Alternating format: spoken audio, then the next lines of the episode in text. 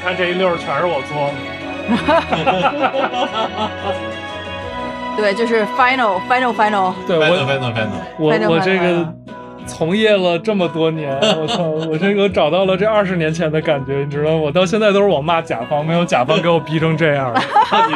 让 你变年轻，还多有好啊，对，永远的少年。对，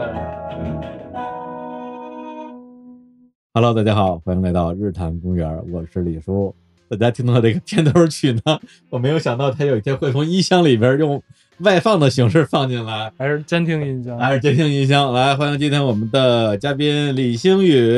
哎，怎么又是我？不 哎，怎么对又是你呢？哎，是因为应他该得带来了换一一个新位啊，他的好朋友，虽然也不是很熟啊，但是现在已经很熟了。叶子怡，大家好， ？Hello Hello，你 hello 干嘛呀？ 这这不是不熟吗？ 嗯，Hello，大家好，我是巡恋者叶子怡，对，他的微博账号就叫“巡天者叶子怡”啊，就是因为星宇前段时间在北京演出啊巡演，最后的收官在北京连续两场，然后我为了一雪之前每次都放鸽子的前耻，两场我都去了，然后星呃宇非常感动，然后我非常荣幸的参加了他第二场的 after party，啊，哎一起去吃吃喝喝，然后在吃吃喝的过程之中，经理就说说，哎，我给你介绍一个朋友啊，一个女孩儿，微博大 V 啊，好几百万粉丝，人家自己花钱买票看我的演唱会，啊，我觉得特别适合给你当嘉宾啊，你要不要邀请一下？我说谁呀、不知道，我说我搜一下，然后我就一搜，一看，我真的好几百万粉丝都但人都在你粉丝群里呢。啊，是对我一直潜伏在日坛的三群里面，就是啊，我说那我先关注一下吧，一关注发现，哎呦，互相关注了。那一瞬间，首先就有点受宠若惊，然后加了微信一聊，说在日坛三群，对，三群那可是哪年啊？在一九年、二零年，反正特别早的一个群了。我一听这就别装了，都自己人，就自己人，自己人，自己你是你是啥人都知道人，。呃啥人都知道。 对，本来还想客气客气，说，哎，因为人家不见得知道日坛啊啊，那我只能说，哎，我我有个小节目啊，没什么影响力啊，你可能也没听过，我先自我介绍一下，说日坛三群粉丝，行吧？对，那真低咱们就调来吧，聊吧。于是我们三个人今天中午就吃了一个望京排名第一的私湖南房菜啊对不是湖南菜，人是川川菜。菜啊，川啊啊，sorry，对啊你这串个了串了泸州幺妹儿，啊啊，对对对，泸州老窖，啊，对，泸州在 四川，然后那个肥肠真好吃。医生不是说你不让吃这个？ 昨天医生刚跟我说了，不要吃动物内脏，今天早上起来还痛下决心就不能吃内脏了，结果，哎，太好吃了，吃饱就瞎聊嘛。就回到了青宇的家，李叔说：“这个你家里能录音吗？”我说：“那 这你这不是跑到这是好问题啊对，这是个好问题。”我还有点儿犹豫，说这个不一行是一行，啊 是是是，你能录歌不一定能录节目，确实。不就是好几万块钱一个麦吗？有什么的呀我？跟你说，这堆东西加一块儿差不多二十多万吧。今天这个局挺有意思的，嗯挺有意思你知道，因为咱们上次就是上回分解到我那个索拉里斯星了，对，然后呢，我刚好演出巡演结束了，哎，今儿我一算真赔二十万，不多不少，啊、真的呀啊真的真的真的就是、没关系，反正都过去，大家都挺开心的。嗯然后呢，有索拉里斯呢，他跟这个科幻小说啊，跟那个莱姆那索拉里斯星，上次你不是也说了吗？对，对，它是有一定关联的。结果哎，咱们约这个节目约的这个人，嗯，小叶，对，人正好是拍星空的，对，就是我们都是在文学作品里，你像我是在音乐里面去嗯找寻这个宇宙的感觉，比如包括我之前还有一个曲子，就是《地球上最后夜晚》，就是最后返场的那个对，里面提到过很多这种夜空啊、星空什么的。哎，结果那天一吃饭一聊，今天就变成了这么一个局，就是一个真正在仰望星空的人，跟我们两个这个井底之蛙， 嗯 没有没有没有，星宇这段控场控的真好。哎这不是录节目录多了，咱都有点经验吗？太好。对，小学这个职业其实也不能叫星空摄影师，因为你什么都拍，你也拍月亮，也拍太阳、日全食什么的。他们都是星星呀，不要忘记太阳也是距离我们最近的恒星，哦，那你这土鳖别老月亮也插话是我们唯一的天然的卫星，哦，对啊，太阳是个星星。对，嗯，你而且太阳太重要 哦了，这样啊太特殊你了，嗯谁呀、我不认识你。哦哦，你要这么说的话，那你是星空摄影师，这个是准确的。对，其实摄影这个东西只是我表达自己对星空感情的一个嗯方式。嗯我自己其实是一个天文爱好者，嗯我最先开始是从观测开始的，我看星星已经有十八年的时间了，从上上高中开始，高中啊，上高中开始，嗯嗯，就成为一个天文爱好者。没错，天文爱好者。所以我的特殊技能，如果要说的话，就是我能够认得清楚天上的几乎所有的星座，然后指得出每颗星星的名字。每一颗星星，对，几乎是每一颗肉眼能够看到的亮星。我在上高中的时候参加奥赛，然后所以有一个很重要的我自己复习的方式就是画星图。嗯，对我就是会把这个星图一个一个连。 哎我我有一个问题，就是我我那个小说里面提到了那个木卫二，就是它接近于这个地球的这个环境嘛，就是预估它可能会成为一个，就是我们可以去殖民的一个星球。那比如说，那从我们这儿要飞到木卫二要要多远？你你这个能懂吗？这个其实可能就要看你要有多大运力以及飞船。就是你看现在旅行者号，它其实旅行者号一共有一号和二号嘛，其实它嗯现在多少年过去了？应该是七几年去发的它吧？你看嗯现在它才到太阳系的边缘，啊，对。现在来讲的话，就是人类的登月，那还要回到上世纪美苏这个太空竞赛的这样的时候。当然，现在嗯美国说重返月球，它的月神的那个计划其实是在月球建立基地。那其实把啊人送到月球都已经是非常困难的，更别说是木卫二了。哦，对，你要飞过去的话，那可能就看你是不是要去返回。那其实我们之前也有一些探测器到过木星，包括这个土星附近来去探测它。但如果嗯你要去把人带到那个上面去，它是不是要返回这个事情，其实难度远比发射一个探测器要大。啊，就想起那狗了，那个莱卡，对莱卡嗯嘛，莱卡就没回来嘛，人就不想让他回来，直接人热死在那个嗯对，是的，是半路的，上。水晶对户里边那个狗嘛，对对对，因为我其实小时候，你知道我有一个体会，就跟你可能有点像，但是我那时候就没有一拍脑门儿成一个星空摄影师，因为嗯过敏嘛，嗯咱们刚才不聊天儿，我过敏，各种过过敏敏特严重，小时候哮喘。哮喘犯了以后，我我睡不着觉，尤其是夏天时候犯的特厉害。嗯然后那时候小时候没空调，夏天的时候我就在那个阳台上，因为我小时候住在北京那个三环边上，就是后来我从那个甘家口搬到那个西三环，然后在那边菜地那会儿，然后也没什么楼，嗯就没有遮挡，也没有什么光污染，每天晚上在阳台上上不来气，就仰望星空。就那时候小时候的感觉，就记忆到现在也特别深刻。但是我我也不知道，我当时没有刻意的去想这是什么星星，但是我觉得就是星空很远很广阔，然后我就特别喜欢这种感觉。但是我不知道你是是从仰望星空开始去决定要去拍这个东西，还是说有一些什么别的契机？因为我这种体会我很爱看，因为我看了得有。几百次、上千次的这个夜晚的星空，但是我没有没有想到我去拍这个东西。嗯，我觉得想要去拍这个东西，可能源自于内心的一种想要被理解的一种的欲望吧。嗯，因为其实最先开始，我的老师把我的目光引向整个天空的时候，我是觉得找到了自己的一个庇护所。我会觉得在星空下，我是自己非常自由的。然后我看到了很多，比如说夜空中的奇迹，比如流星雨呀、或者是嗯很漂亮的一些特殊天象啊。然后我就很想跟我的同学分享。但是其实很多时候大冬天或者大夏天的时候都有蚊子嘛，就是大家也不会啊像我一样真的在户外待那么久。我记得印象非常深刻的时候是我高中的时候住宿，嗯，那我就是在回去的路上的时候看到一颗火流星，然后它整个是把两边的这个走廊都给照亮了。我当时哇塞，整个人就疯了，就惊呆了，就是就是完全立在那儿了。我当时记得是十二月份的时候，我当时头发还是湿的，但刚洗完澡嘛，嗯，然后都打那个冰溜子，然后我就赶紧回到教室，我跟我同学说，我说我刚才看到一个特别大的一个火流星，然后你们快去看，然后大家都跟我出去了，哦，然后就是那个时候你就非常期待再有一颗，但是什么都没有。我就感觉像《狼来了》那里的孩子一样，然后大家都很失望。就我感觉那个时候有一种非常强的这种耻辱感，就觉得我在骗大家，但实际上不是。所以这种感觉就幻化成了我要一定有一个什么东西，把这个东西印刻下来，然后分享给大家，让大家看这个我没有骗你，它真的存在。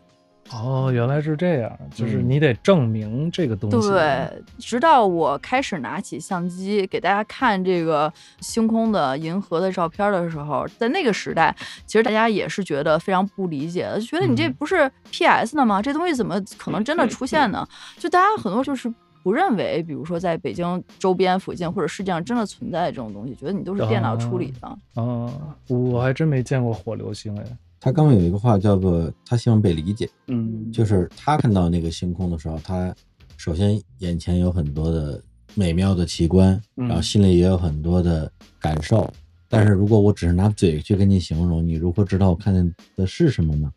这个时候有一个影像能够让我的心情被理解。嗯，因为我从小其实也是一个比较小透明或者比较内向的孩子，就很多话我不知道怎么通过语言的这种的方式来去表达。嗯到现在来讲，已经过去十八年的时间了。但我看有一些特殊天象，比如日全食这种天象的时候，我依然觉得任何的语言或者任何的影像都无法去替代人真的去看日全食的这样的一个感觉。就是嗯其实零八零九年的时候有两次日全食，当时穿过了中国的很大部分的区域，然后当时嗯零九年那次是长江日全食，就有很多人会跟我说啊，我也看过日全食，我当时拿着什么熏黑的。就是什么 X 光的那个片儿玻璃去看啊，玻对璃对，片，这酒瓶子，涂墨，酒瓶子。那个东西去看的话，其实都是偏食，就哦日偏食和日全食之间差了十万八千里。哦，就是偏食的话，你只能看到就太阳变成了一个月牙儿的一个形状，并不对能真正的感受日全食的极致的震撼。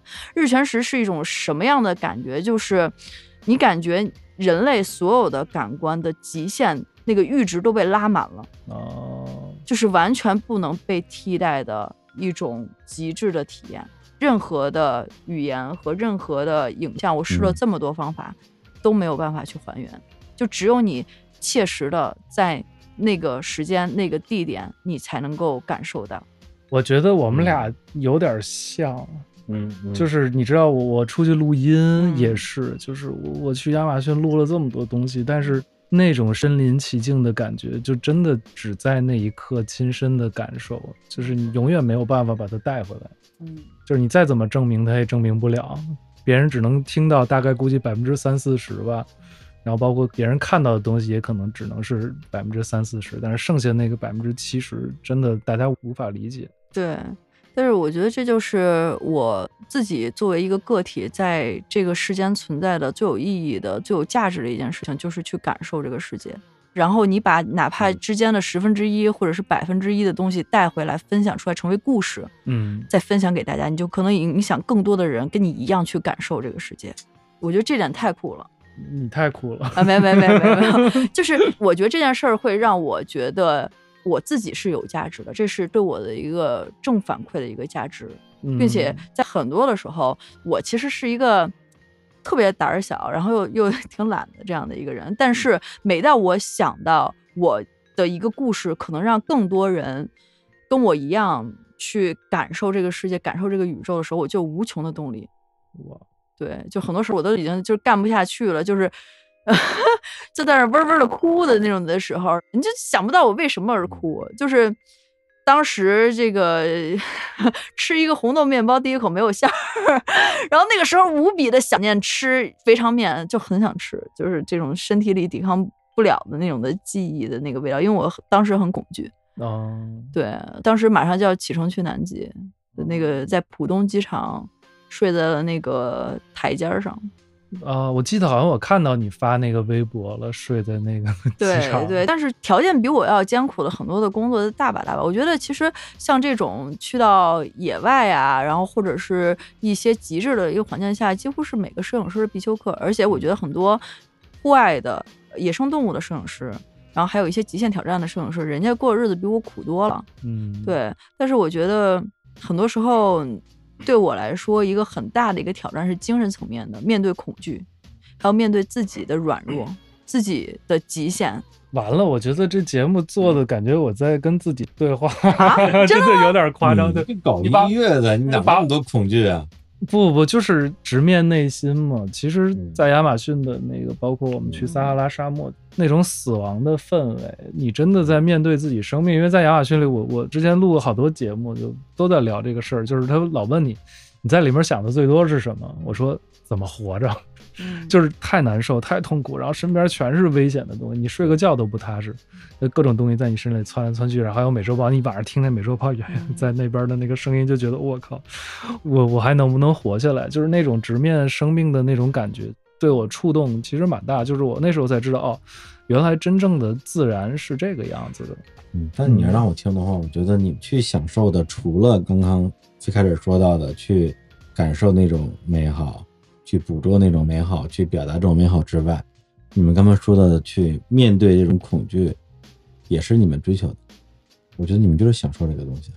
我觉得不是享受，我觉得这是一向内的事儿，嗯嗯，就是面对恐惧是跟自己在较劲。是对我就是说，如果这个你们的行程所有的东西都不变，你也能拍到星空，你也能录到那些声音，但是一点儿都不艰苦，一点儿都不危险，你们觉得会更好吗？我觉得可能危险不是一个条件，嗯我觉得你应该也有，就是有那种很舒服的工作环境。嗯就是我也有过一些经历，就是哎录的很爽，大家老问我哎你到底经历了多少痛苦，多少困难。然后我老想，其实想来想去，有的时候也没有那么多的困难，嗯但是真的去做这些事情的时候，你其实真的是是在挖你自己，就是你面对你那些你知道你是什么样的人，你要去了解你自己是什么样的人，这个是一个可能是我们这一类人的成长里的一个必经之路。我觉得这个对我来说很重要，我要知道我自己是什么样的，我到底软弱的地方在哪，我要面对的是什么，我必须要清楚。如果不知道的话，我很多事情，我包括我怎么活着，我都不知道该怎么活。就这个是我可能一直在做创作、做我这些项目的时候，就我在想的事情，我不知道是不是你也会这么想，因为我刚才觉得你刚才说了好多事情，就跟我原来在播客里说的这话，样啊对，特别像，就真的特别哦像啊。嗯呃，我觉得是这样，在接触星空之前，我就是一个活在井底里的一只小青蛙，然后我被困在自己的世界里。如果不出意外的话，那我可能就是按照既定的轨道这么着爬爬爬，就这样活着，我可能永远出不去这个井。一个广告公司的大佬没有，其实那个时候也是接触星空之后了。啊嗯但是在此之前，我觉得我是一个非常内向的。就后来我的有一些同学回忆我，可能他们都不记得有我这个人。印象中我就是常年的就是往窗外看，发呆，没有什么存在感的这样的一个姑娘，不爱说话，不爱说话。活在另外的一个世界里面，我一直在找一个出口，就是哦我心里是有一团火，是有一个表达欲的，嗯，但是是我一直找不到出口。但是我觉得，就是因为我想要去看星星，从学校的操场，然后一直到野外，然后再到出国，他在一次一次的让我挑战成功，看到星星的同时，增加了我很多的自信。嗯然后我在增加自信的同时，我就可以去走得更远，因为有想看星星的这样的一个决心。然后到后来成为一个星空摄影师之后，我想要实现脑海中的那个画面，哪怕是别人很不理解的这样的一个画面，我都想去往更远的地方去走。而我在走的这个过程中，必定会遇到困难，嗯，然后我会遇到可能危险，差点死掉的情况。等等等，差点死掉，真对啊的嗯是呃，其实蛮多次的，有车祸，有高原肺水肿，有悬崖已经掉下去，然后被人一把拉住了户外包的后面那个板儿，有类似的情况，其实还是挺多的。当时比如说掉悬崖那次，其实也是因为我的户外经验其实当时很差的，但有那次经验之后，慢慢的你就积累了很多的，比如户外生存的一个经验。嗯，对，然后你在不断的去遇到困难的时候，其实积累的这些经验，它都会帮助你认识你自己是谁。嗯我觉得这一点其实非常的重要。然后你再一再的去拓宽自己的边界，嗯然后你知道自己什么行，什么不行，就像一个婴儿一样，就是嗯其实婴儿在出生的时候他是不知道，他就认为他自己是这个世界的中心，嗯但是随着家长对他说不，然后他就觉得哦，我不是这个世界的中心，这个世界不是我为所欲为的。然后之后他有学习，嗯，然后学习了之后，他觉得哦，我要学会这个世界的一个运行的一个法则，他才能 fit in 这个群体。嗯，这就是人类的一个社会化。我比较好奇，你高中的时候去参加学校的那个观星社团，嗯然后上大学学广告，毕业之后做广告做了嗯好几年吧。对，那中间这些年，嗯你还在做观星这样的对事情它一直是我的爱好。哦，其实很多人一直问我，就是你十八年的时候如何把一个爱好一直坚持到现在，就是你融入一个小圈子。其实，在我很长一段时间里，我都觉得我是羊群中的那只黑羊，我是不被群体所接纳的。为什么？就是我觉得可能我不爱说话，然后以及比较特殊吧。很长一段时间里，我都非常害怕春游这件事情。就是大家春游小学的时候背着小书包去公园玩都很开心，对但是春游面临一个事情就是分组，啊，我永远是被剩下的那一个。大家会说我们组人满了，我不要叶子怡，就类似于这种。哦，好可爱，哦，对对对对对，就真的是小透明。然后直到我接触了天文，我才发现哦，原来有一波跟我一样同频的人，只不过在我们学校里没有，但是它存在于这个全国的各个角落。那个时候刚有 BBS，天哦文馆当时，时有一个论坛叫“天文在线”，啊、然后，所以我终于找到了一圈儿能够一起看星空的这样的一个朋友，所以这些朋友一直到现在，我们都是非常好的朋友。就十几年过去了，所以当你的朋友是能跟你坚持同一个爱好的人的时候，其实你坚持这个爱好就是顺水推舟的这样的一个事情。大家可能去聚会都是去，比如唱个 K 啊，吃个饭。那我们的聚会无疑就是去看个星星嘛，所以这个事儿就是一路走到了现在。那什么事件或者是某一个瞬间，最后让你决定把你的已经干了几年有一些积累的这个本职工作辞掉，全职来做星空摄影这件事儿，这个转折点在哪儿啊？嗯，应该是在二零一五年的时一候。五年，对，就是其实很多人会觉得我是放弃了我原来的职业，然后去嗯做了一个完全不相干的事情。但是我觉得是因为我有前面职业的一些积累，才有了我能走到现在的这样的一个地步。嗯因为我原来作为一个广告策划人来说，首先我是作为乙方的，但是我当时其实接触了大量的丙方，这个丙方其实就是当时的内容创作者或者说是媒体老师。当时应该是二零一五年的时候，我当时面临着一个很大的一个人生抉择，当然也有人生和感情的一个抉择啦。然后我当时之前是在新加坡，然后我的前男友是原来在新加坡长大，但是后来去了广州。但是呢，就是等我决定回国的时候，我又跟他分手了。然后，所以这个问题就很严峻。我到底是要回新加坡呢还是回国？到底是怎么选？然后我就决定给我留一段时间，我说我自己去想想。然后正好那一段时间，公众号和微博都已经开始蓬勃发展，对但是那个时候没有一个专业的一个观星相关的这样的一个自媒体，嗯，然后有什么美食啊，有旅游啊，这些都已经开始冒头了。我就说，哎，那如果是这样的话，我为什么不能尝试着把我自己的这个爱好变成我这个自媒体的这样一个内容呢？那我自己的兼职也可以做着，不行我再回去上班呗。啊，当然，我之后有一段时间也是，确实是回去上班了一段时间了。啊，对对对对，哦哎呀，我现在觉得挺后悔，因为我当时老老板对我真的非常好，然后也非常器重我，但是我后来还是决定我要做这个事儿。嗯，对，因为有一段时间我确实是从高原受伤回来了之后，对看星星这件事儿有点伤了，因为受伤这个事儿嘛，对提起它就有点就有点太难受了。然后，但是我觉得，就是你反复的去爱上一件事情，这才是你真的要做的一个事业。然后，所以我又回到了就是这样的一个观星自媒体。最先开始的时候是非常辛苦的，其实当时遭遇了很多的奚落啊、白眼儿啊、误解啊什么的，这些都挺多。嗯，嗯，为啥会为有？为什么呀？对啊，这个怎么会有奚落和白眼儿？挺多人家会觉你得呃就不是专业是吗？不是不专业，人家就嗯会觉得你这事儿干不成，你这事儿太小众了。啊我们杂志不需要这样的稿件，我又不说是啊哪个杂志了，他们现在活得也不太好。对，就风水轮流转，真的你要相信这一点。对，啊，然后还有一些偏见，特别是对女性的这种偏见。就比如说，我之前接过一个他写的一个所谓的纪录片儿的一个脚本儿，嗯然后是一个上星的卫视的电视台，嗯他给我发了一个脚本儿，所谓的纪录片，儿，其实就来编排我，我成为一个工具人，就成为就是那种家长里短儿工具人。他写的是说，我因为要看星星，所以错过很多次相亲，然后所以别人管我叫什么天煞孤星什么的，我还留着那脚本儿呢， 就是啥玩意儿？就是我看了，我就说你去找别人吧。哎是啊然后他一再的对来去说服我说这个脚本特别好，我感觉就变成那个大爷大妈就是楼底下嗯聊哦八卦那种谈资，就巨恶心。天上无星，嗯对，它上面写的是说我是被称为天煞孤星，然后之后我爸妈给我安排一个相亲，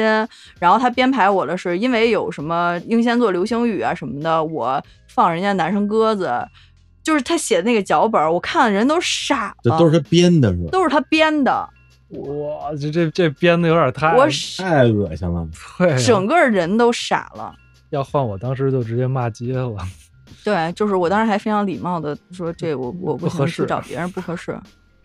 对，这类似的事情其实挺多的，嗯所以我也非常感谢能走到现在。其实最先开始能让我活下去的很多的那些朋友，其实都是我原来的同事，啊，就他们手上其实是有很多广告公司的这样的一个预算或者是怎么样的，他们就觉得嗯那当时最先开始的时候我也不是挺贵，就是他能让我负担这个旅费就行了。然后所以对投谁不是投，就是给朋友一个机会呗。出个差旅，出个差旅，然后慢慢的这样的慢慢的做起来。因为最先开始没人对这个领域感兴趣，也不会认为这个东西是将会成为一个爆发的一个领域的。当时我微博就是现在有的粉丝是从我微博粉丝三千一直到现在跟到嗯对。所以当时也是经历了几轮，从微博，然后到自己生产视频，到抖音，啊，然后到 B 站，然后嗯到一路跟过来的，八年了。我是看了你 B 站的好多视频，嗯南极的、北极的、澳洲的，嗯我都看了，但这都是比较新的了。嗯，对，那你最开始比较出圈的视频或者是拍摄是哪一次的？呃，应该就是得奖吧，就是因为这些，然后以及我父母，其实在最先开始非常不理解我去做这样的一个决定，嗯然后我我其实跟他们有过一一次的长谈吧，嗯就是跟我妈，就是当时我在二零一五年的时候决定去北极去追日全食，嗯因为我前两次追日全食都是失败的，第三次我觉得如果要是北极这一次不成功的话，那我就回去上班了，放就弃这事儿这失个败了，啊对对对对前。两次失败是什么？哦天气不好，哦，对我觉得那可能我跟这事儿就没没有分缘分，嗯嗯。然后我跟我妈说，我妈说你已经二十五了，然后你没有该正经工作，，对该疯的也疯了，嗯然后该怎么着你你是不是嗯应该稳定下来了？我说妈，我现在如果稳定下来的话，你看我至少有三十多年的时间来去稳定，但是我觉得我留给人生能够做自己的时间，可能就只有五年的时间了。嗯，所以你就给我五年的时间，看看我能不能达到我想要的样子。如果我做不成的话，我随时回去上班。啊，嗯，呃，我妈说行，转会儿第二天，你考不考虑这个工作？ 挣的钱少点没事儿啊，我只要稳定。我也有这经历，我妈嗯啊大概五六年前跟我嗯说，哎，你要不要去电视台上个班儿？对，然后或者是哎那个哪儿那个工作咱稳定一点儿什么这那的，嗯然后直到我后来上了好多节目嘛，嗯然后包括上央视啊这那的，我妈前两天演出她也在，哦我看到了， 对他们带着我们家几个我看去到二了楼我嘛，看到了对在二楼看到了带着几个亲戚来了，嗯然后所以现在他们能理解了，就是说啊，干的是个嗯正经工作，然后确实也也挺。你你在大家有一定知名度，确实对，然后他们这才理解，因为我觉得上一代人他可能他确对你实这个职业不了解，对，而且他觉得上班儿是一个正常人该干的事儿，对觉得我们这种自由职业或者追求梦想，它是一个退休了以后再干的事儿。对他们来说，没错他们是这种认知。没错。嗯但现在我爸妈其实也不是太理解，但是他们不支持。其实是正常的，我心里是有一个预期，他们不嗯支持我，只要他们不反对，就已经是支持了。就是他们已经不阻止我出门，就是这已经算是支持了。你都四百多万粉丝了，还不支持？这在他们来讲，不如一份稳定的工啊作，这对永远都是肯定不如。对对就对，哪怕你一年有很不错的收入嗯，在他们眼里都不一定比一份稳定的工作更多。 哎，那你你爸妈觉得你干的是什么呢？我爸妈，我觉得他们首先，我毕竟四十多岁了，嗯，他们对于我找一个稳定工作这个事儿已，经放弃了早就放弃了。可能我三十多岁的时候，他们还说过，就是说要不要去找一个更稳定的工作，会有这样的想法吧。嗯，对，那之后反正也知道我什么样的人了，所以就比较放任了啊。他们就担心两个事儿，一个是担心我这个事业发展不顺利，赚不着钱呗，嗯赚不着钱肯定就生活的不好嘛。第二个就是担心我这个工作太累，然后对身体不好。啊，对，我觉得我爸妈现在其实在这个阶段，呃，其实还是挺能够相互理解了。嗯对，嗯就是那种对抗或者是相互不理解的阶段已经过去了吧？对，但是你没发现咱们这一代人都会比较晚，就是真的得到三十到四十，嗯，就它里边既有它共性的部分嗯啊，也有我们的特性啊，嗯就是确实也有爸妈是特别放养的，就是对小孩儿非常支持你，爱干嘛干嘛，你开心就好。但那样的可能比例相对是少一点儿。太少了。我反正我身边 儿我是没遇见，我是身边儿人相对来说最疯的一个，直到嗯认识那帮什么不靠谱的小老小老虎 哦啊，这帮磊磊啊，啊，对，在之前就从来没有过这样的人，就是所以那之前我的人生也是就很封闭，然后做个好人嘛，做个好孩子啊，你还有我这个阶段呢，啊。我基本上二十五六岁之前，我一直都是个好孩子，然后不让我干嘛我就不干嘛。你那时候已经在做音乐了吗？对，也是在做音乐，但是做音乐也受这个限制。做音乐的好孩子，对，做音乐的好孩哇子，就很多时候就是大家觉得这个好，我就做这个；觉得哎，你那个你是这样的，那我就那样。就我不知道自己的，我自己到底是谁。嗯就所以通过这些事情，慢慢才建立自我认知。其实很晚，我得到快三十岁才有自我认知。嗯，然后就叛逆了。对，其实我从小叛逆，为什么喜欢音乐？嗯就本来我我其实搞计算机，就我初中的时候就编程，然后写网站什么的。那嗯学时候霸，嗯，也不是学霸，就是理工科特别好，嗯然后老师都觉得你这个努一把去考个清华去吧，然后不行嗯北理工也行，然后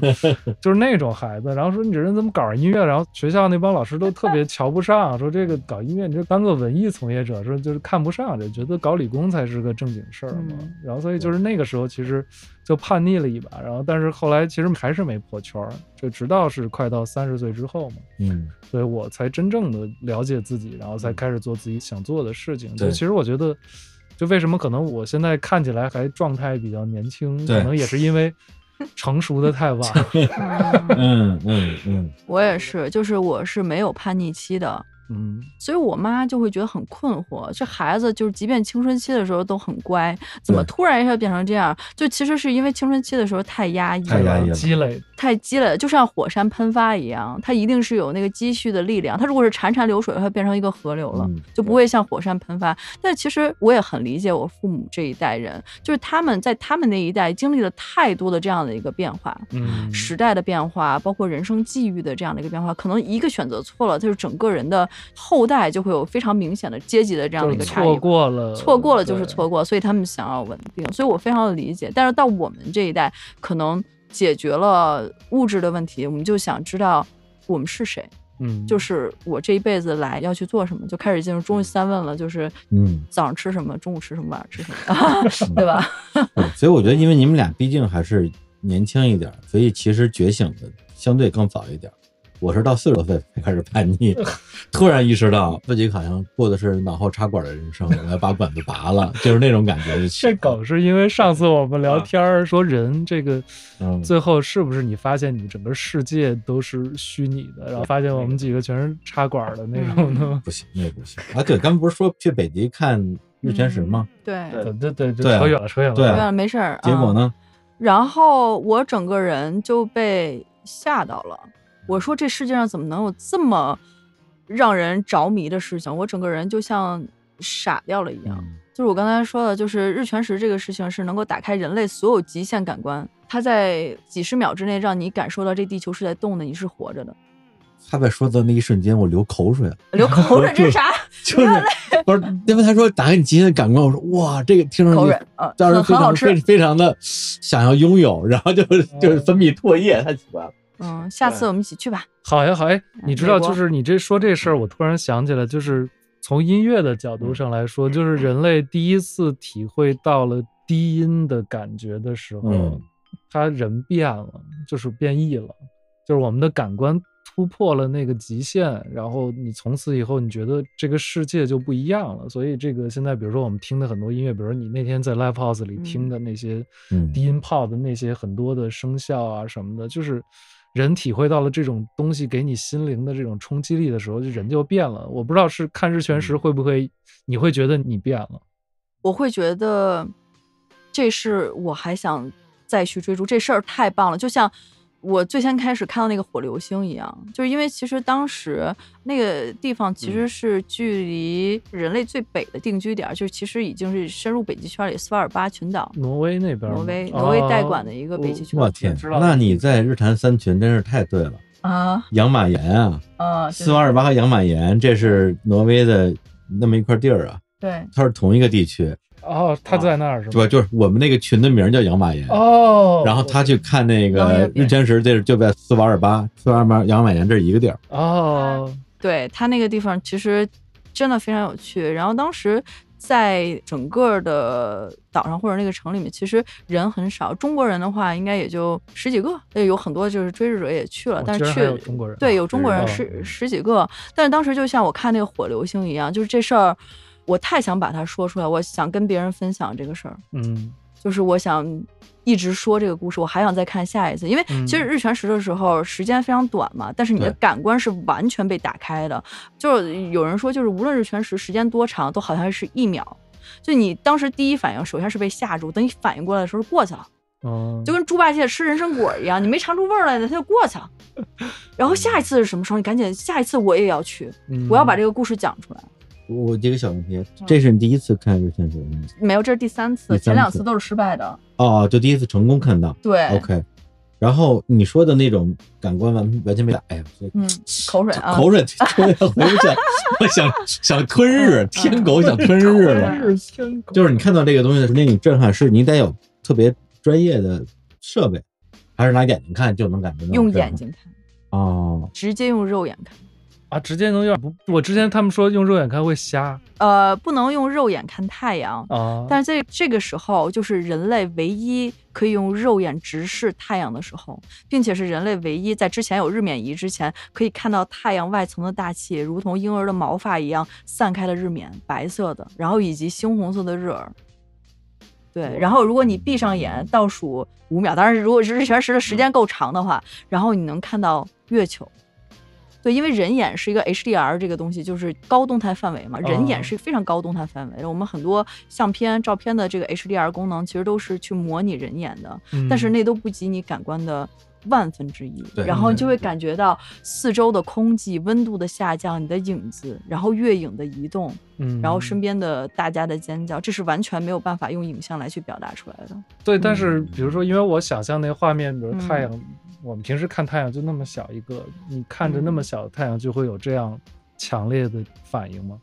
下次跟我去看一次吧。对对对，就说的我好想去哦去看一次，没准儿之后我们每一次都能在日食代理相遇。因为现在来讲的话，嗯呃，我是去了七大洲，是唯一一个唯一一个中国唯一一个在七大洲看过日拍全过食的对人。看过拍过日全食的人。嗯，对，然后每一次其实我都会尽力的去鼓动我的身边没有看过的朋友跟我一起去，然后之后在下一次哦就的时入候，坑了，下一次的时候我就会遇见他们。哇，嗯你对这传这这销绝组对织是太会懂 了对对对对对，嗯，这个需要我我可以去，嗯因为你不是阿姆斯特朗登月的时候说了一句话吗？说嗯我们需要一个诗人。嗯 原来如此，原来如此。对，就其实更多的不同的领域我也的可人以啊去看，不是对啊啊我可以去，就是你你你要去你就说你下一次什么时候去吧。美国二四年，二四年，嗯那就是明年嘛。明年什么时候？明年四月份应该是，哦我美国没哪记儿错的话。呃，它其实是全时代，它是一个比较狭长的一个区域。哦就是为什么我要去七大洲追日食？就是在我们看来，一个这个宇宙最特别的一个巧合，很奇怪。我们天然的卫星月球，我们都知道月球实际上也比嗯地球是小很多的，对但是在地球上看来，月球居然跟太阳一边儿大。对，所以地球是唯一一个能发生日全食的这样的一个星球，其他的星球都不行，即便它有卫星，比如火星上，哦火星上只能看到偏食或者环食，因为火卫一和火卫二它太小了，福布斯和迪莫斯嘛。哦，对嗯然后其他的就是离太阳太远了，或者是呃卫星太小了都不行。嗯就只有地球能够看到，而且就是现在我们的这个时间段，因为月球其实慢慢的就会远离我们。对，嗯再过几万年之后，那就可能你看不到全身，你只能看到环食了。哦哎呦，那赶紧看，要不对过几所以年八看年不着 了。没错八年咱都成啥了？而且刚才星宇说太阳那么小小的一个嘛，但是其实，在日全食发生的时候，其实天边也会变颜色，然后你会能看到太阳附近的行星，能看到金星，能看到木星。啊，它就不再是一个光点儿了。对，哇，就是这是这个宇宙间最独一无二，并且无法就只能通过我带你去你跟我去吧，就这样的来去体会，就但是刚才你说的已经非常非常的，已经飞，已经非挺常飞非了常。非常非常有吸引力。因为我觉得我是一个其实非常笨嘴拙舌的一个人，我不太会用语言表达自己，所以我才想要用影像来去讲故事的方式来去表达。哎，那我再问一个小问题嗯啊，比如说日全食跟月全食比较起来，因为去年我还在大理专门看了一个月全食，还是哪天往前看的。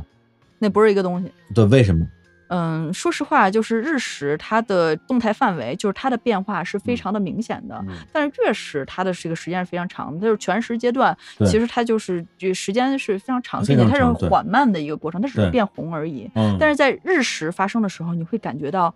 整个天色的剧烈的一个变换。就是诸神黄昏，哎，那就比如说像嗯潮汐什么的，是不是也会同时有有一些变化？没错，啊，是的。然后就是为什么月食和日食不一样？其实有几个原因。我们在地球看上去，太阳和月球看上去是一样大的，但实际上月球比太阳小太多了。当一个小的一个天体遮挡到一个比较大的天体，其实其实就是唰一下就过去了。那对，但是当月全食的时候，是地球去挡住月球的。对那所以看到的这个红色其实是地球大气的这样的一个反应。对，所以它是相当慢的，并且其实月球它是不发光，它只是反射。对，它不是自发光的。还有一个嗯个人感受上的观点啊嗯，因为我这两年在大理生活嘛，嗯，所以一般有新朋友来大理玩，我会带他们去看月升哦，啊，因为月升这个东西，大家想象的可能是很没错缓慢的，实际上是砰的一下蹦出来的那种感觉。嗯，没有见过的朋友第一次看会觉得很震撼。嗯，然后呢，我就会跟他们讲，就是说为什么大家在城市里边不太看月升，一是因为有太多的建筑物遮挡，你也看不见；第二个就是因为月亮它是一直挂在天上，看着你，然后你什么时候抬头你都能看见它，它是很温和的、很温柔的跟你对视，而太阳。为什么这么多人喜欢看日出，喜欢看日落？因为只有在日出和日落的时候，你才能够直视它，而在其他时候你不能直视太阳。嗯，而日食又是另外一个极端情况嗯，对，就是它比日出和日落瞬时性会更强。在这个时候，就是你不但能够直视它，你还能看到宇宙，看到看到对，看到宇宙，看到它另外一面。嗯，对，其实。日本它是受中国的文化影响比较深的一个嗯民族嘛，就是一个国家嘛。然后他们其实有一个 项目，就是原来贵族的时候会做的，就是晚上的时候贵族不睡觉看月亮。嗯，看月亮升起来，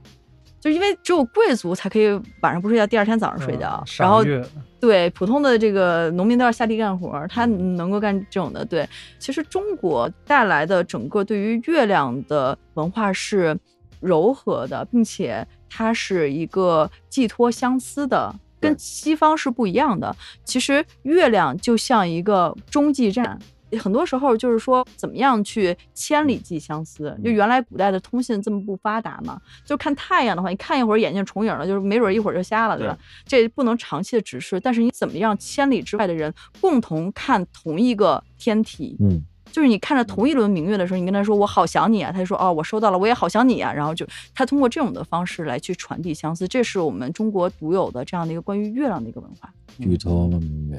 对举，杯邀明月，嗯好多这样的对对对句子啊，然后就是月亮，其实它也有它的一个规律。为什么叫月经？它跟月亮的周期有关系吗？跟月亮周期有关系？就是这样，就是有一种说法啊，嗯是人类适应的月球。比如说，在这个满月的时候，男人要去出去狩猎嗯，啊。那这个时候，因为满月的时候能看得地嘛，就是可以嗯野外出去狩能猎。见度 高，对，那这段时间她来这个月经，那不用受孕嘛。然后在没有月亮的时候，就是可以去怀孕。但是我觉得这是扯淡，那对，啊因为每个人都不一样，每个人都不一样，这这完全是扯淡啊！我嗯我个人认为是这样。但是实际上呢，是因为人类有这样的一个周期，而它恰好和月亮的周期是相似的，所以才给它命名为月经。啊，要不然，如果它跟太阳的规律是一样的话，它可能叫日经了。嗯，现在这名儿太是这棒样的，所以在古代，无论是中国还是就是西方文化，都把月亮和女性以及生育联合在一起。嗯而且月亮的这个阴晴圆缺，它其实月亮每天升起的时间都是不一样的，它的相位也会有变化。它就是比如说上弦月的时候，它是在呃上半夜，然后当时是从西方落下；那嗯下弦月的时候，它是后半夜从东方升起，它是有一个二十九天这样的一个轮回，它跟人类的这个身体的节律几乎是差不多的，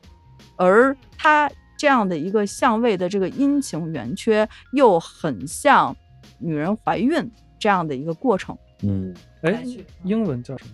period， ？Here 它就叫周嗯期，那跟月亮没关系，所以它还是一个中国的一个呃，说其法实古巴比伦人其实他们也会认为月亮和女人之间是有这样的一个关系，因为其实就是大家、哦嗯通过思路啊什么的，其实中国和西方之间的交流比我们想象中的要多很多。对对对，但是我觉得月亮啊的代表有点可能跟阴阳这个什么有点关系吧，对，嗯、对，这个就涉及到中国古人对于整个世界的这样的一个看法了，就是嗯阴阳合一和天人感应。嗯，就是为什么中国的历法这么的复杂？就是我们很多时候说什么阴历生日，但实际上这是不准确的。所以说，就是 Happy Lunar New Year，为什么这个是不准确的？因为中国从来不用阴历，啊嗯是农中历国啊是农历，农历是一个阴阳合历。那嗯阴阳合历讲究的是你的阴和阳必须要合在一起，你必须农历初三那个月亮就一定是这个形状的，这个才叫准确的天文历。中国是唯一一个阴阳合历并且具有天文历的这样的一个历法，就是我嗯们现在的农历。对哦就所以它要算，一定要准，哦啊，农历跟阴历不是一个，不是一回事儿，不是一个回东事西哦。阴历是阿拉伯人在用的，儿，嗯，哦，只有阿拉伯人就是比较著名的，因为他们要去航海，他们要在沙漠里航行。就比如说我在没有钟表的一个时间，那我一走沙漠，我走一个月，我走一年，我怎么知道今天过了是哪天呀？嗯，我看月亮。啊，对，因为他那哦儿他那儿热嘛，所以老得晚上走。而且阿拉伯人他们是嗯白天休息的，为什么有这个闭斋节或者开斋节？就是现在来去讲的话，可能是一种宗教强制的一个仪式。嗯在最早的时候，你白天出去热死了， 对热死了，就哦真没的水。了。嗯，只有晚上的说，你就跟着月亮、跟着星星去航行。所以哦啊阿拉伯人现在我们看到，比如说牛郎星和织女星，现在用的包括很多其实恒星，他们的命名都是用的是阿拉伯语。啊，对，就是因为当时阿拉伯人为了来去航行，去制作很多的星表。嗯，对，所以就是因为有实际的这样的一个航海，无论是海上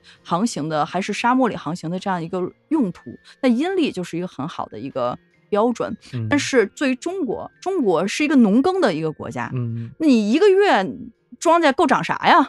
对吧？所以对中国人其实是以阳历为去基础的，然后与此同时加上阴历的这样的一些东西在一起，就是天人感应，他一定要去说人权天授。嗯，就是西方可能说的是君权神授嘛，就是中国就是说我是天子，能预判所有的这样的一个天象。所以日全食非常重要的一点就是为什么现在建国门的那个古观象台，现在那个嗯大牌匾上写着“观象授时”，观象和授时，这是天文观做的最重要的一点。你要通过星体的这样的一个运行来去预测接下来发生的事件，来去制定历法。啊，这样才能更好的指导农耕。你知道音乐里也有这东西，就是它哎，对这个对音乐，嗯它分这个季节的，然后不同的季节它不同的调儿，它就什么嗯音律工商角徵羽，什么对对黄对钟大对，吕，是是是是，这对，它个是会相它关会的。分的，它跟这个对星象跟这个没错没节错气是有关系嗯的，没错，我一直想研究这个。嗯，对对，因为咱们中午不是聊天的时候你对说嘛，就说我们的 identity 这个对东西在西方，原来你在那边，但是你发现很多的价值认同，你还嗯是有很多东方的东西在里面的。对对所以这个东西跟古代，你你有做研究吗？呃，我很想研究，但啊是无奈我对音乐真的是一窍不通呀。没事儿，我这儿有几个啊真的吗厉害太的，好了对太好对，了可以就是了解古代，因为我我我们嗯在复原那个唐乐嘛。哇嗯哦，太棒了，有我几个哥们儿，他们专门去研究这，到时候可以聊一啊聊。太棒了太棒了。嗯、对，因为如嗯果能跟这个东西挂钩的话，那其实就是跟过去的很多的文化啊，嗯还有这些是历史这些东西都能连在一起。之前我认识一个古琴的演奏家。嗯，然后他说这个是相关，但是后来我也没有去具体的来去跟他聊这个，但是我确实对这个东西非常的感兴趣。对，因为他们会觉得，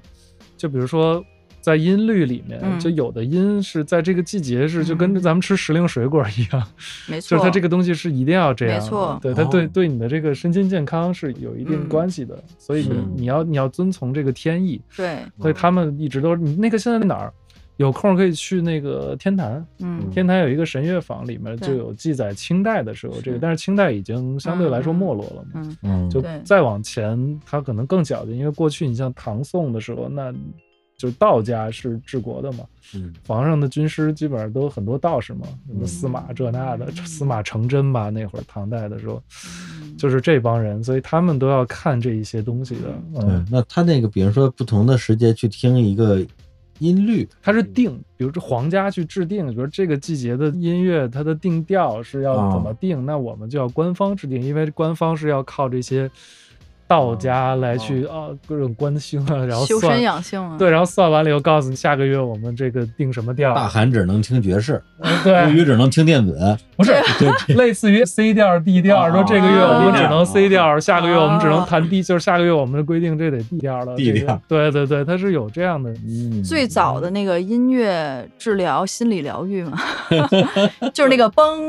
对那些嗯东西，它是有点像是过去的旁门左道了，嗯偏执它是那种皇家的这种嗯宫廷，因为他们很看重这部分东西，所以嗯这个东西现在是我们还没有去深入的去研究，因为这过去就在很长时间里，大家就会把它一刀切，就算到嗯没那错封建迷信一对，方。是的，是的。嗯但是现在在这里面，大家在开始找寻它的一些嗯科学的没错道理嘛，所以这个其对实很好玩的。这很有意思。对，有机会可以咱们研究一下，因为这个我也很感兴趣。对，下次一起看日食的时候演奏一段，哎，可以啊，可以啊，对对对，好像西方是西方是没有这个东西的，我记得是、嗯他们好像现在的这个四四零的这个定音是欧洲那边是二战的时候被当纳粹去统一的嘛，因为希特勒是一个那样，他是一个爱音乐的人，他就受不了不同的国家、不同的调儿。虽然这是一个野的传说啊，啊，但是相对来说比较有道理的，就是他受不了去一国家就完全这个音乐的音高不一样，受不了，他说你不行，全都用嗯四四零，就确实也是大一统德国统一的这个嗯这个调性嘛。然后所以就中国现在也用这个，但是我们过去的传统音乐其实不是，就是因为我们用那个三分损益去定调对嘛，哦对，它是以这个物体的这个比例来去定音高，它不是一个标准的，因为西方喜欢用量化这个东西，把所有东西都给你量化了，那时间啊，然后包括音乐也量化了，但东方就不是这样，东方是按这个比例。嗯，所有东西都是按比例，比如说这个一尺是多少，那当时每个朝代都不一样，它定制八这这就是一尺，那就半尺多少截一半儿，然后三分损一就截三分之一，它的音高就是五度关系。所以中国为什么老说它全是五声调式嘛，嗯其实也是这个原因，对，就是因为它每截一节儿，它是变一个音，它就其实是变五度，变五度，然后这样推出哆来咪发嗦拉西哆，脑子不太一样。这个玩意儿就是我听起来很像日影长度，就是太阳影子哦的长度。其实我们就是怎么样去规定一年，怎么样来去规定一天。哎，那古时候跟星象他们之间，比如说你说的这个日影的长度，那古代人他是怎么去？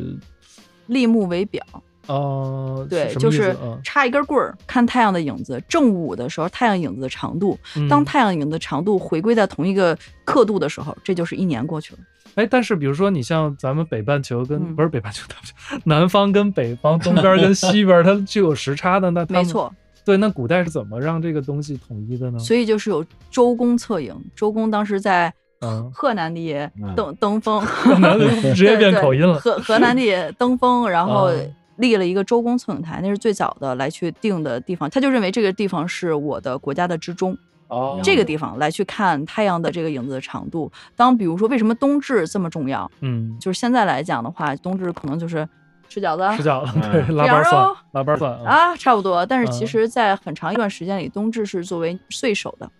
啊它它为什么这么重啊要？是因为这一天它太阳影子的长度最长，哦，最长的话，你那刻度尺不就是好量嘛，然后更精准。哦，然后当他回到同样的地方，哎，一年过去了，那我庆祝一年啊、过去了，哦，原对来这样，没错。然哦后呢，就是最好量的、最好知道的肯定是冬至，嗯，哦然后到了夏至呢，哎，这个影子又最短，然后定了之后，哦这两至知道了，又开始定两分，然后慢慢的有二十四节气，嗯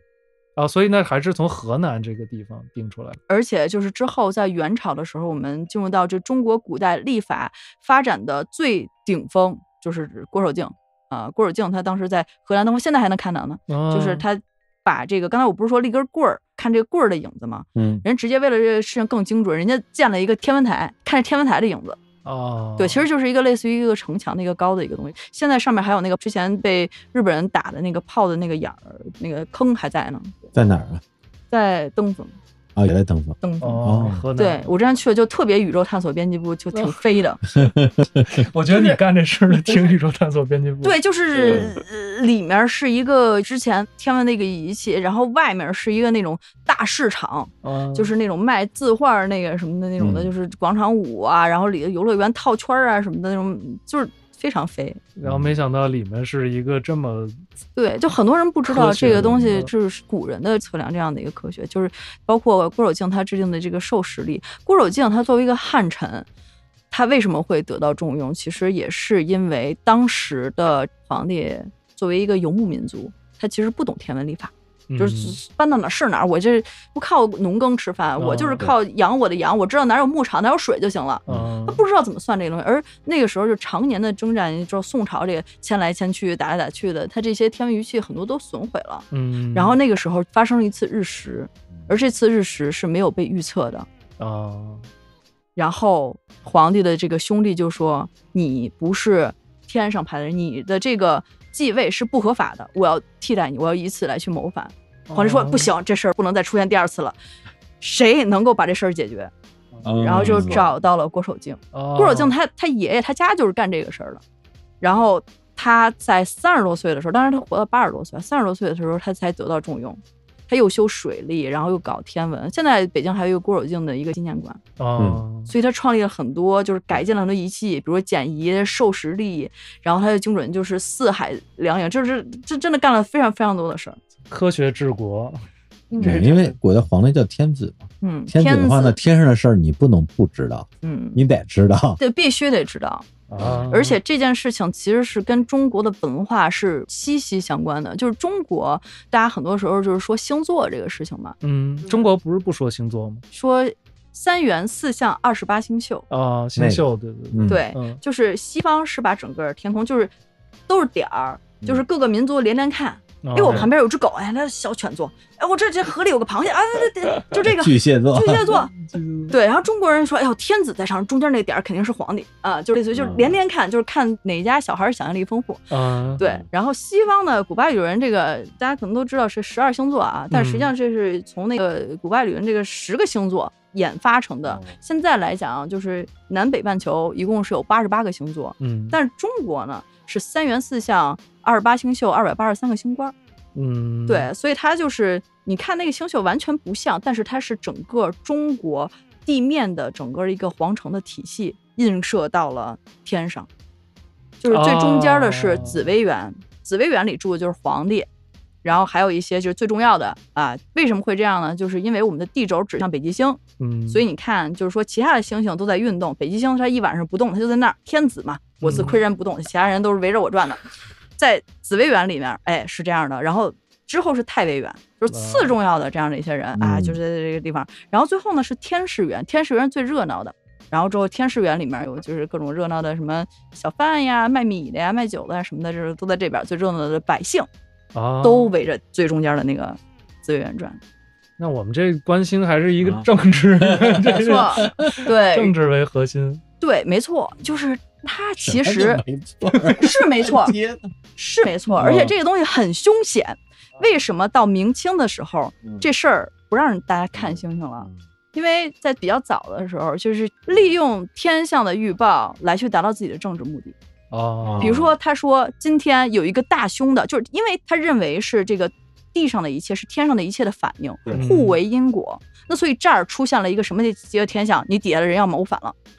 嗯，就史书上去记载啊，因为这事儿死的。比如说这个荧惑守心啊，就是火星，因为它是一个行星嘛，它会在恒星背景下运行。它运行到这个天蝎座最亮的那颗星旁边的时候，就证明着有人要谋反。那为这事儿，这身边最亲近的人是谁？最可能就是宰相，把他给杀了。对啊哦但是我们之后考究那一年并没有发生这个天象，因为我们能够现在知道行星的运行嘛，嗯就是他胡说八道的，哦，并没有，就是并没有。有发生。啊，类似的事情非 常多，那所以是不是那段时间杀了好多道士？ 不是，就是他是利用这个来去，比如说长平之战，我们都知道长平之战，其实他运用了一个金星合卯这样的一个天象来去达到他自己的政治目的。啊，对，就是说，就跟那个陈胜吴广的那个鱼肚子里打开那个啊、啊，然后还有那哦天个降祥瑞，祥瑞，还有那个什么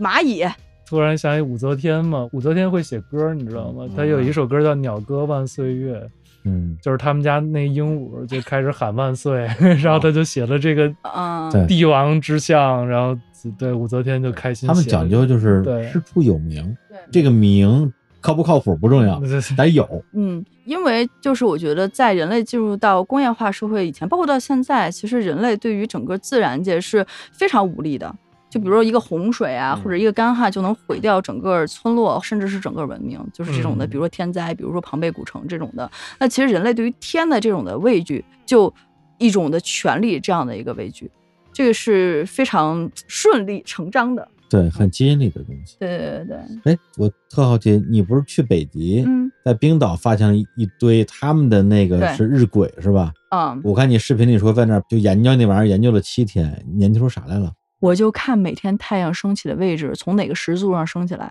这个就不只是在冰岛，只不过哦冰岛因为它的地理位置比较特殊，嗯所以它的那个样子比较特殊。其实中国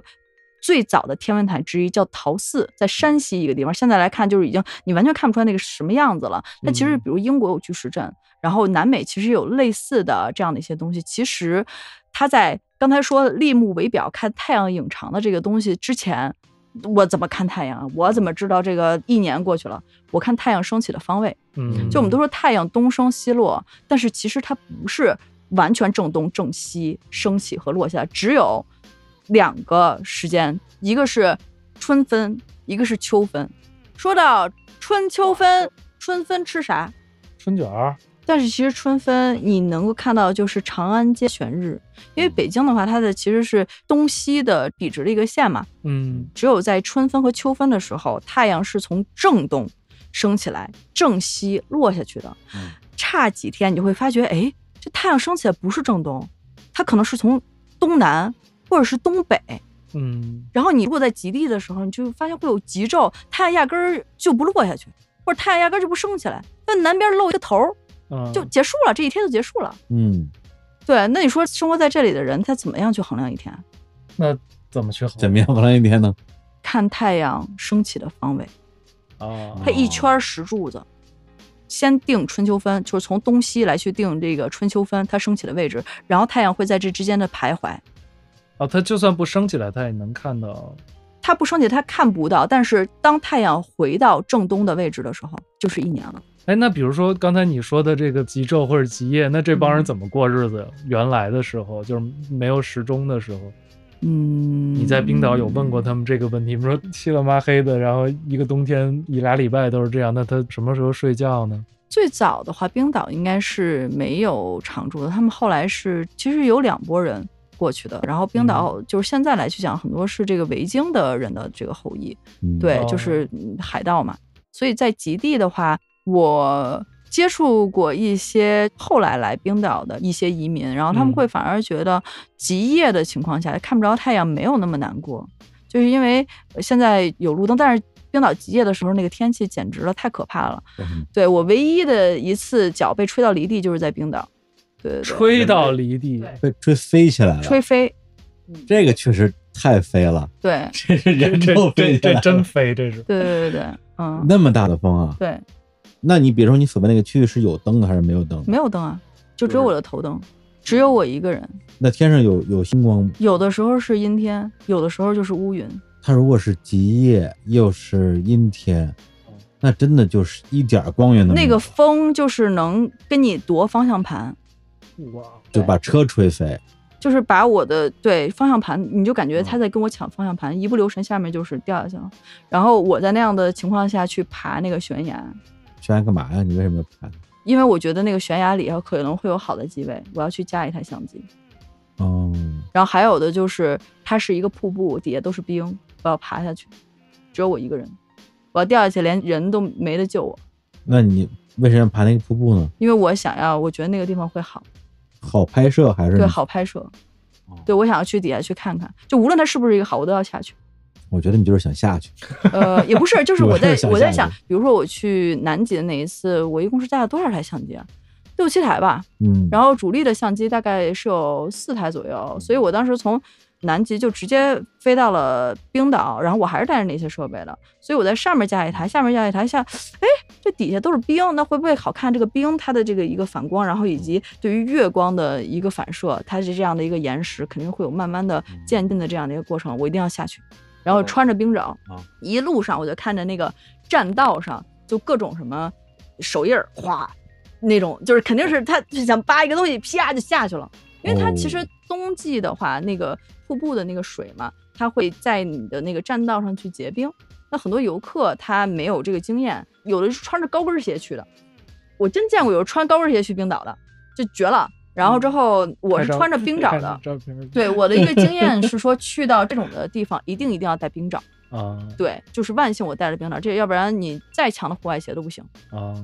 然后我之前去冰岛的几次，有一次经历是我开车门我就下去了，脚踩地，然后我就哗下来了，滑下去的滑下去了，正好是一个坡儿啊，对，我的妈呀，车没下去，你又被卡住，车翻了三圈儿，然后直接车报废，我毫发无伤，像一个蝙蝠一样从碎了的车窗里爬出来，我觉得他就是命硬，对，这呃有命可有点能。有点太硬然了。后我那个车前面的那个就戳到了他那个牛棚的那个柱子上嘛，把那个车给我拦住了。然后第二天早上，那片牧场藏族的那个大妈过来，完全傻了，就是她说能说的这汉语有限，但是有一个当地的警察，就是我打电话报警嘛，说我是说了这个事儿，然后过来给我当翻译，就是我说我把你们牛棚就是不小心给弄坏了，要给钱，那人不收，啊，说你这个一定是有什么人在保护你， 然后之后就是不收不能收你钱不收你的钱什么的。不我说没没敢没收没你钱没没没， 咱咱这这个嗯不好意思，我就是给你添麻烦，你就必须得收。就这人命对太这大了是。这是老天保着然的后我去那个，因为他要走那个保险那个事故 嘛嗯，然后去报警，然后人说司机呢？我说这儿呢。呃，乘客呢？这儿。 然后啊，就是那个车，就是先是嗯下了路基，然后滚了三圈儿，然后就倒着的。啊啊！我去，对，然后嗯我爬出来第一的时间先报警，外面就开始下冰雹了。凌晨五点多，就是我没有任何的疲劳驾驶，就是它那个路修的实在是太弯了，又没有任何警示，我就直接就是开下道了，然后正好遇到一个石头，就完全让那个车失控了。还有那个车的车胎，因为它下的那个冰雹太小了，晚上的时候我没嗯看到、那条路，又是我常走的一条路，就是雅鲁藏布江那条路，在林芝嘛，然后就失控了，这个轮胎也没有什么劲儿就下去了。我第一时间出来报警，然后就开始从那个车里面刨我的器材，数电池，一二三，一二三，然后之后嗯啊啊，好，这那专 这太敬业了。 对，因为原本我定第二天拍那个一个我想了很久的一个月亮升起和人之间结合的这样的一个画面，但是就是没办法，我得改签，哦，然后之后我改签了，第二天就又去内蒙去拍那个画面了。但是因为耽误了一天嘛，就没有踩点儿，所以拍是拍到，但是距离我想象中的那个地方其实还差一点，啊，而且天气实际上有点冷了。然后于是，一年之后我再去拍，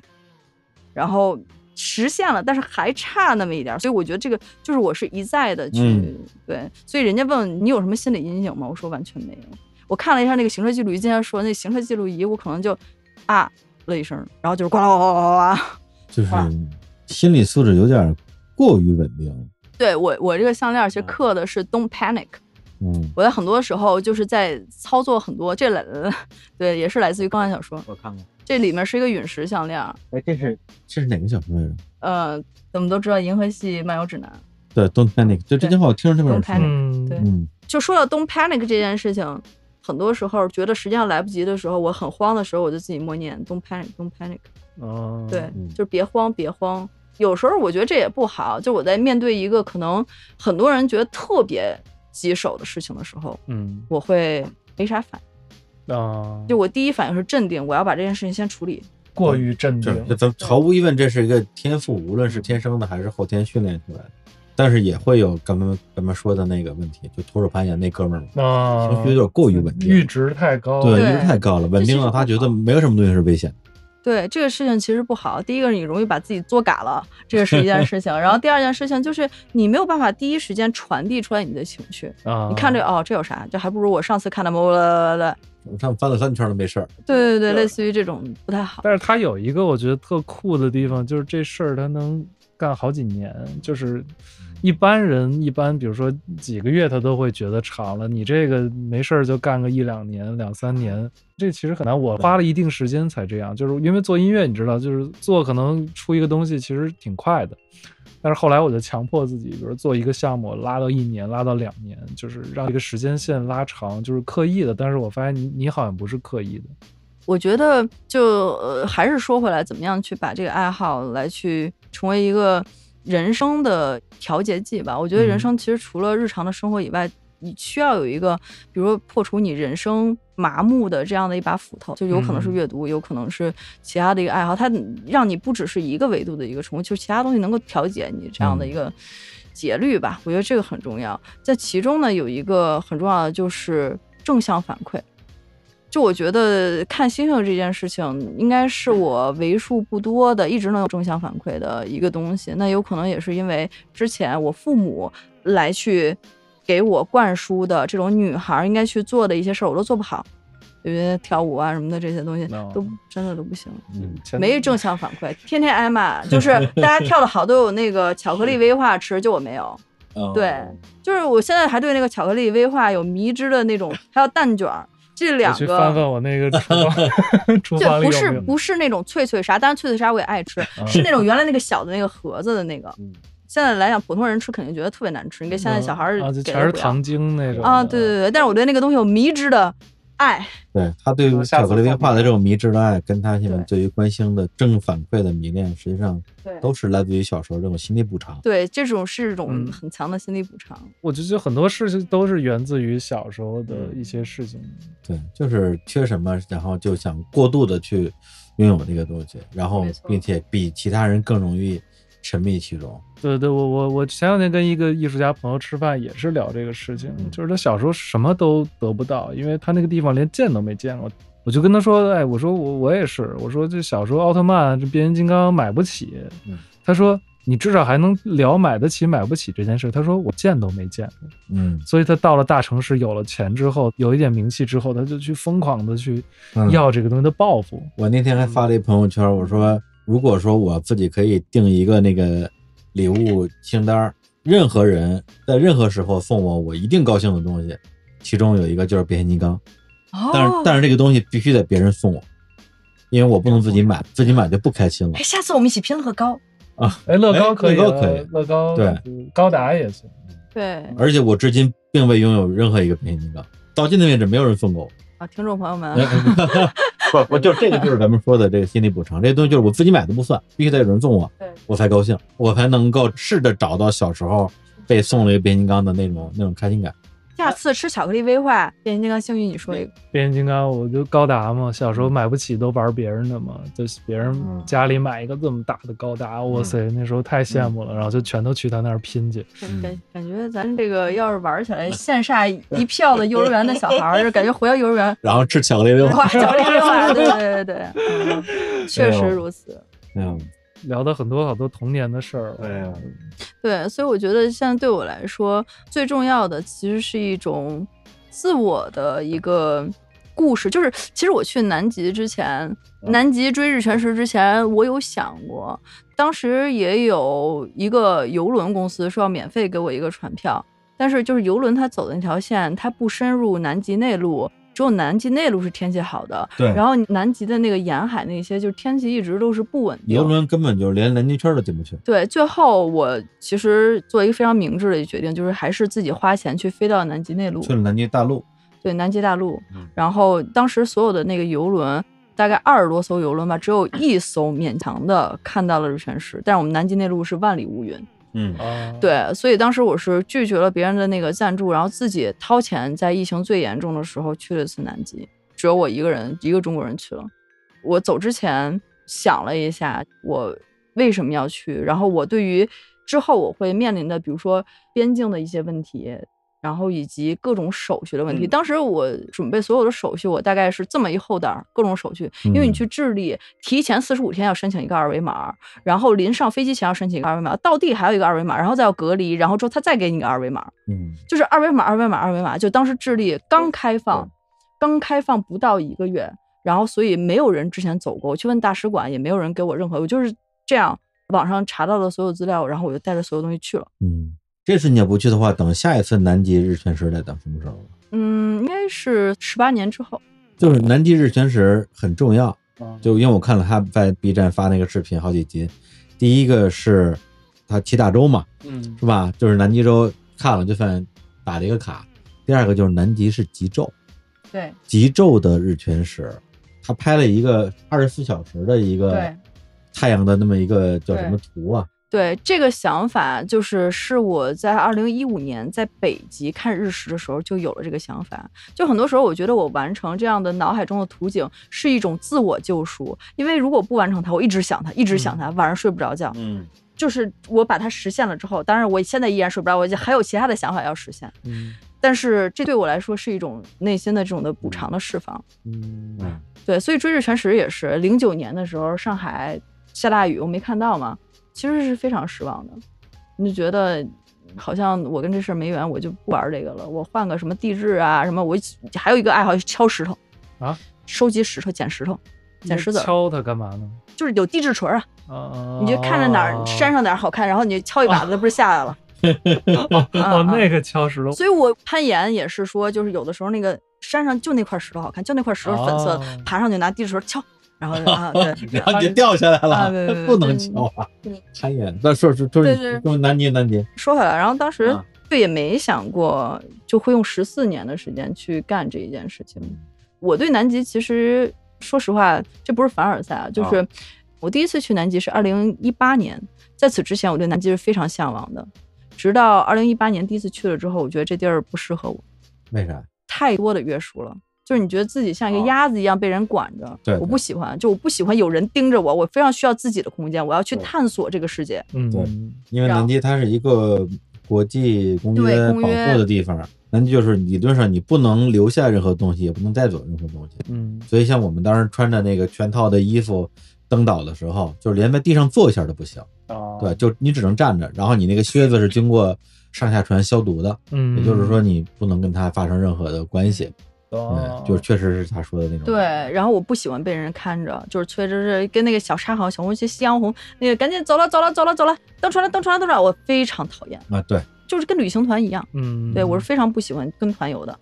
对，然后之后我就觉得，哎，南极如果是这样的话，感觉嗯，就是一个祛魅的一个过程。因为我第一次去是免费去的，然后但是我第二次去的时候，我为什么要去实现的这个愿望？我对这个旅行目的地没有任何的执念，或者说我要打卡呀，然后显得自己去南极了不起，我就是为了实现那张照片。嗯，就是所有的这些努力，就是为了实现持续这么多年里脑海里一直想要实现那个场景那照片我觉得你可以形容一下，它到底是一个什么样的照片？啊、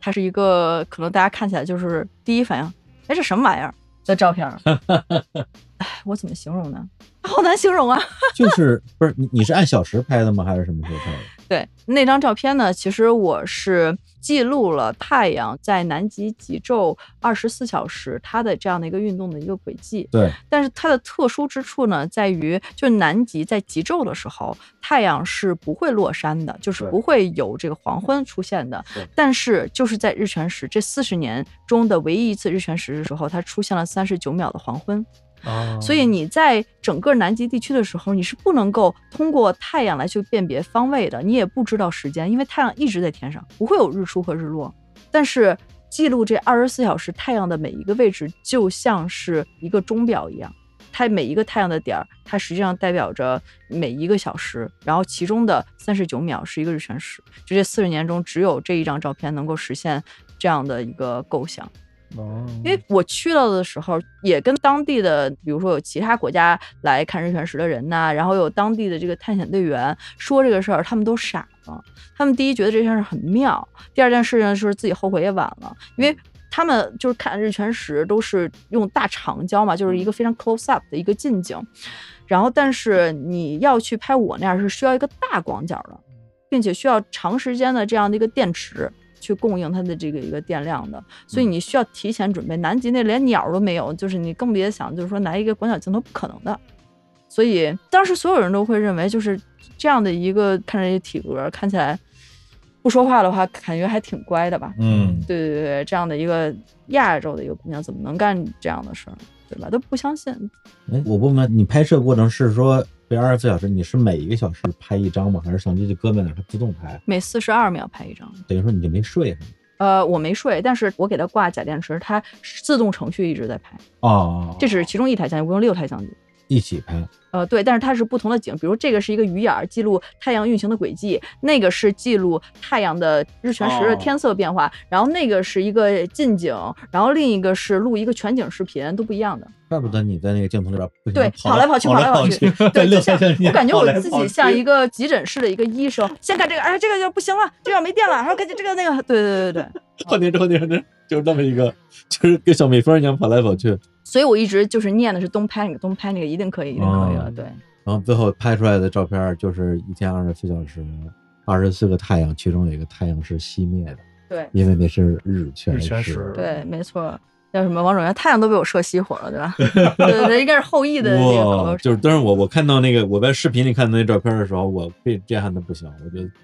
太厉害了。而且那照片后来是上了好多的什对么对网站啊， ，NASA，然后什么对那就各种嗯吧。各种我太牛！我问一个技术的问题嗯，你这堆电池是怎么带的？圣杯啊，但是它不是有容量限制吗？有容量限制啊，就是你怎 么？就是圣杯。好嘞，因为我我我们跟你遇到过类似的问题，嗯对就是电池，我们每次出去电池都是嗯在想办法怎么混出去对啊。，然后对以及很多人知道了我一个人出行，嗯，然后我要去这么远的地方的时候，都会给我网开一面。我这次去澳洲的时候，我又是自己一个人去的，就是南极的时候我应该是背了七十公斤行李，然后这次澳洲我是自己一个人背了八十公斤行李。然后它澳洲的那种的小飞机飞来飞去，它是手提行李有严格的限制的，嗯，然后，但是我那个相机那些东西真的不能托运，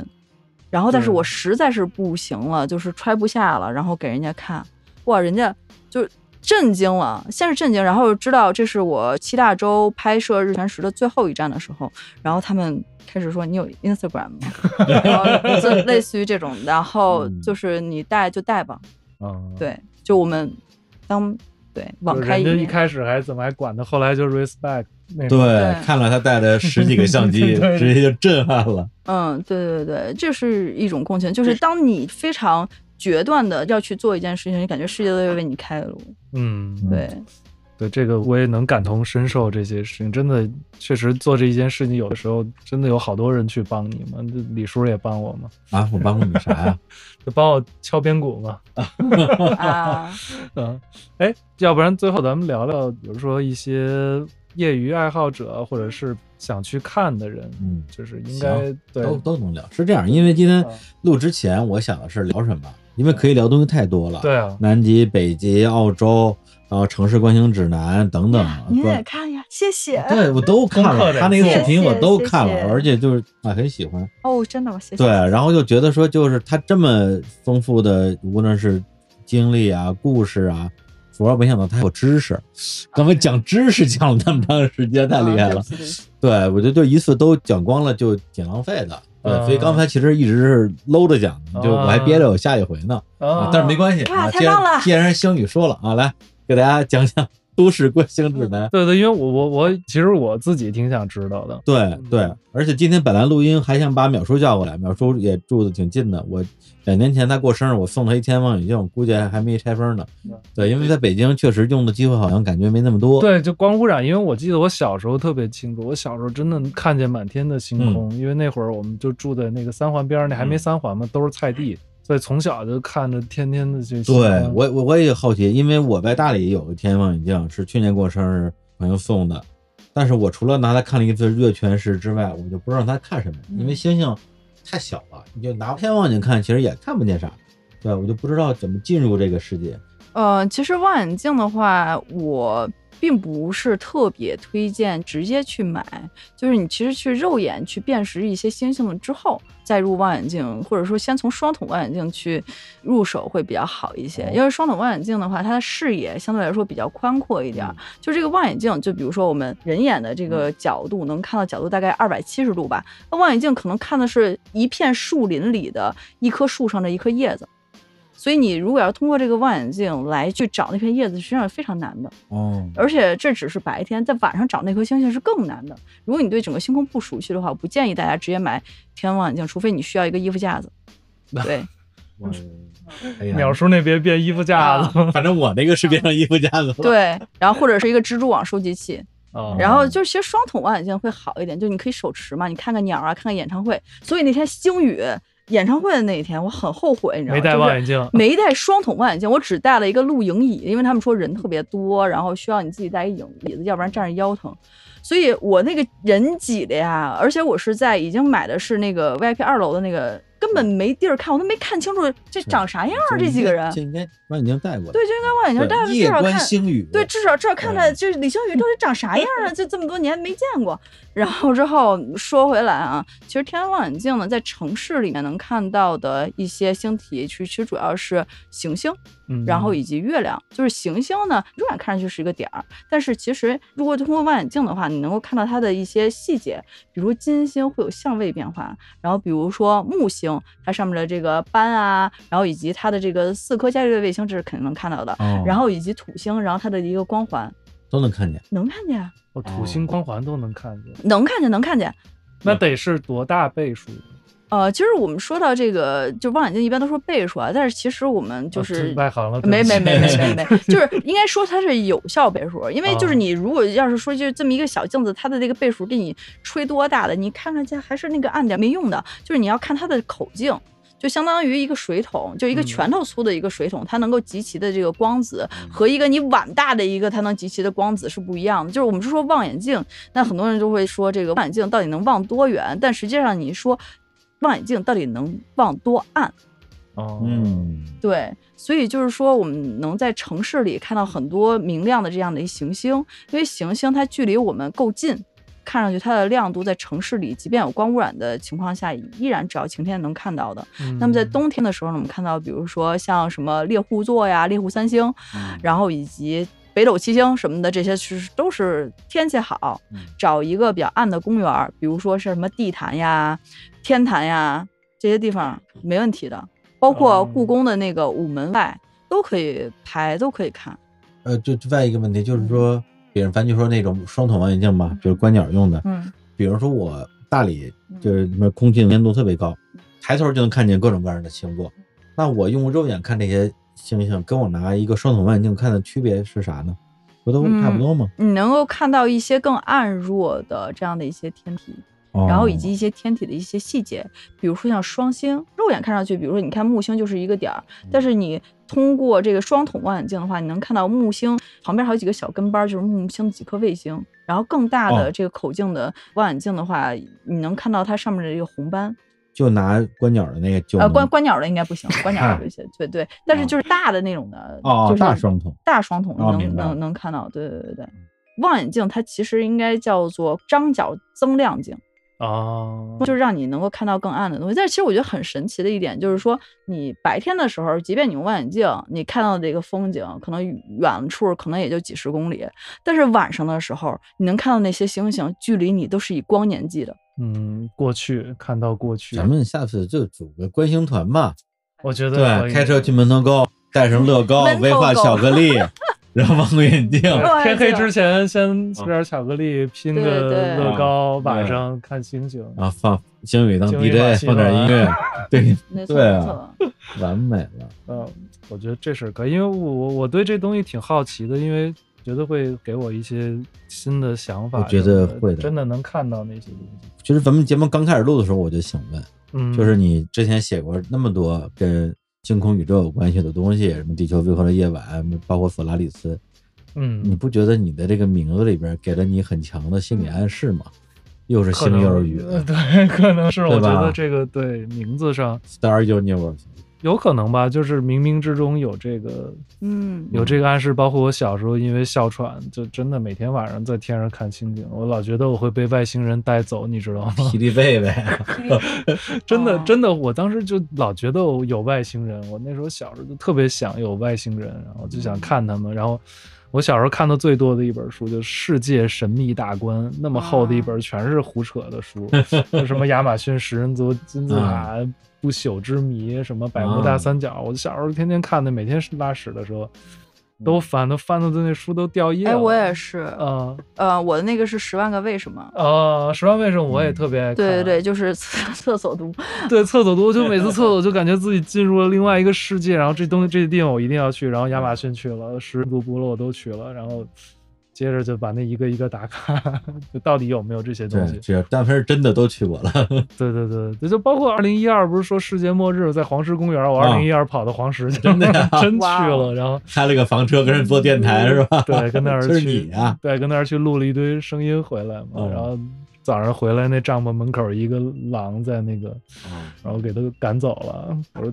大早上起来怪吓人的，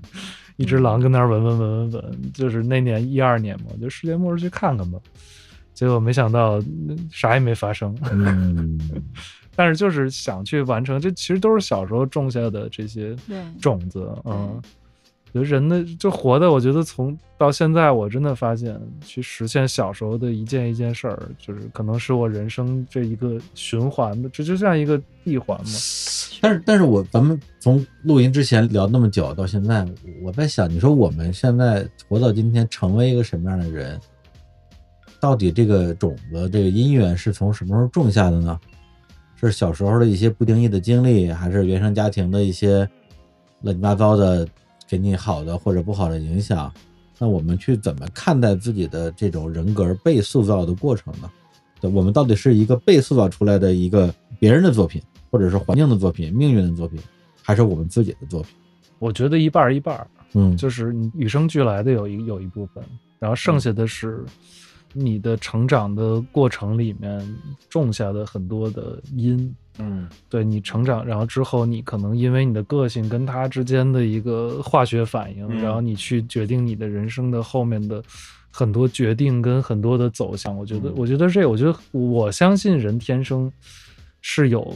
非常不一样的东西。嗯，就是我我自己会有点不确定的在于，就是我们的个人意志、嗯，个体意志在我们的成长到底起到多大的作我觉得作用比较少。用？ 真的吗？对，我觉得我相信命运。子怡觉得呢？嗯，我觉得有两派吧，一个是认为就是说你的父母的这个环境和你的某种程度上的基因塑造了你的性格和你的很多的一些指标，你认为就是你自己是一个独立的个体，但是其实你是很多综合力的这样的一嗯对，个、就比如说你妈不给你吃饭和巧克力，最后让你就变成一个关心者啊，没有没有，那是老师不给吃，啊，老师不给吃，就是就类似于吧，或者你你妈那个不让你自己出门儿啊，导致现在你天天全世界各地逛荡。对，就是是可以简单粗暴的这样去说的。那你自己的个体意志在这过程中，你觉得到底它的位置在哪儿，好问题，这个事儿我可能要想一想。对吧？嗯，反正我是觉得我的个体意志在这里面相对来说比较弱。我有点不太服。你你不信命， 对，我信信你因我不由天。 我我我信命，我相信很多，我我觉得我的很多选择是命运造成的，就是我的人格天生的东西，它是形成这个命运的一个，也是这个命运的条件。嗯就是我自己的个人选择，其实做的并不是特别多。嗯，但是我的逻辑就是说，我当然尊重命运，我尊嗯重命运把我推到这个地方，但另一方面，我又觉得，或者说我希望我不是为他服务的，嗯而是说他是为我服务的。这样的话，我觉得我的命运才有我的意志在，而不是说那如果你这么说的话，那我后半生的命运其实也都早就写好了。那我在这里边我，我也做不了什么。对，我记得我们原来老师说的一句话，你有没有觉得反抗也是命运中计划的一部分？那对啊嗯，就是这个问题。对，我觉得是，但是我觉得不是像算命那种的，就是说你的命是你什么时候会发生什么，这个是可能没有办法过早的预知的。但是你在那个命运到来的那一刻，你做出的很多选择，我觉得不是一个你真的主动百分之百控制的一个东西。啊，这就嗯云图了。 这电影哎，我我很喜欢那个我也片子，很喜欢，我也很喜欢。很多人是觉得看不，不明白，嗯但是我非常喜欢那部片子。对，所以我觉得，如果我们对于我们跟命运之间的关系保持一个更高度的觉知，嗯，我们就可以跳出这个，就是我们不可能完全不被它影响，但是我们又不完全被它影响。我也不知道为什么要聊 这个，但是我就是想到这个点聊得有点了。对，因为因为如果通常意义上，我们就比如说去赞美她啊，觉得她特别特别厉害，一个小女孩儿啊，独闯七大洲，拍那么多东西，然后又又如何如何，那当然是这样的。对，但我觉得这里边可能会有一些看不见的线在牵引。所以我觉得这就是命。我思考的就是我们跟线之间的关系到底是我们是牵线木偶，还是线在我们手中，还是什么？嗯，我觉得应该也不是有一个人或者是这种所谓的一个更高的东西牵着你，而是嗯说你生下来的那一刻，你跟这个世界就产生了这么一堆的联系，有一堆的路，但是你究嗯竟走哪条路，是有点像是一种潮水去推着你，你只对是在某一些决定一些细节的东西，但是这个它的大方向，其实我觉得不会有太多的改变。就比如说他第三次去北极，如果那次没有看到日食，嗯就有可能就不会有今天的他，他可能他他回去他回去搞广告去了。所以这个事情想起来，我自己觉得有点，它其中的这种偶然性，甚至让我觉得有点恐惧。